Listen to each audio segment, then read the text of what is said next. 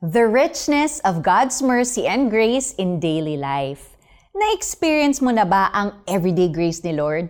Ito yung grace na nakikita at nararanasan natin sa pang-araw-araw na buhay, in nature and in our daily life. Ito ang pagsikat ng araw at ang pagbuhos ng ulan na na-enjoy ng lahat ng tao, mabubuti man sila o masasama. Ito rin ang grace na dala ng Holy Spirit at siyang nagbibigay ng lakas sa ating spirit, soul, and body. Madalas taken for granted ang ganitong klaseng grace ni God. Dahil araw-araw natin itong na-experience, hindi na natin ito napapansin. Even worse, parang boring na ito para sa atin. But there's nothing boring about God's grace and mercy ang kanyang grace at mercy ay bago at fresh bawat araw. Itong grace na ito ang dahilan kung bakit kaya nating magpatuloy na lumago sa kagandahang loob at sa pagkakakilala sa ating Panginoon at tagapagligtas na Heso Kristo.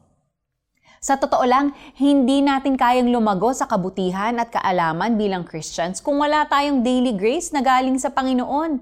Imagine, kung ngayon nga nagagalit pa rin tayo kapag traffic, nakikipagchismisan at laging na-offend sa maliliit na bagay, paano pa kaya tayo without the riches of God's mercy and grace in daily life?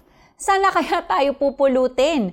Pero praise God, because His grace lovingly encourages us to be better and to do better each and every day. Let's pray. Lord, Maraming salamat po talaga sa inyong grace at mercy sa aking buhay. Hindi ko po ito deserve, ngunit napakabuti ninyo. Tulungan po ninyo akong lumago sa kagandahang loob at sa pagkakilala kay Jesus. Amen. Ito po ang application natin ngayon. Take a moment to stop and meditate on God's daily grace right now. Maglista ng tatlong bagay na thankful ka sa araw na ito.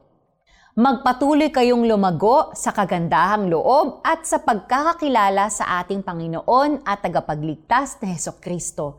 Sa Kanya ang kalwalhatian ngayon at magpakailanman. Amen.